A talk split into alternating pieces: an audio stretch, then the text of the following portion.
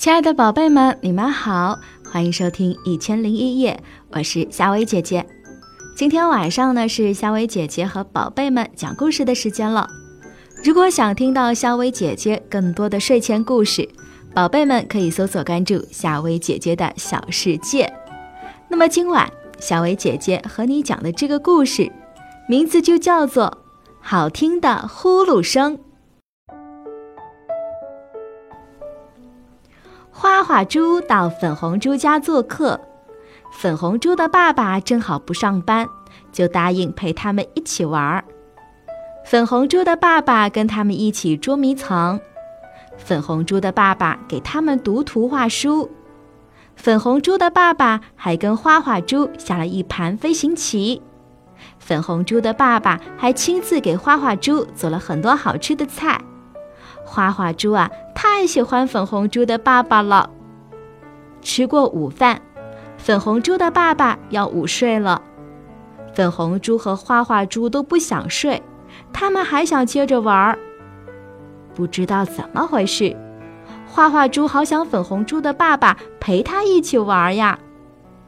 他踮起脚走到卧室门口，透过纱门。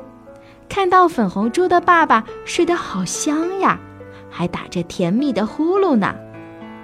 过了一会儿，花花猪再次踮起脚往沙门里看。花花猪多么的希望粉红猪的爸爸再陪他玩呀！可是，花花猪不愿打断粉红猪的爸爸那好听的呼噜声。他记得自己的爸爸叮嘱过他。记住啊，一定要学会尊重别人。粉红猪的爸爸终于醒了，他伸了一个懒腰，睡得真舒服呀，花花猪，谢谢你没有打断我的呼噜，咱们接着玩吧。亲爱的宝贝们，这个故事啊是想告诉我们，尊重别人，从点点滴滴的小事做起。粉红猪的爸爸累了，在午睡。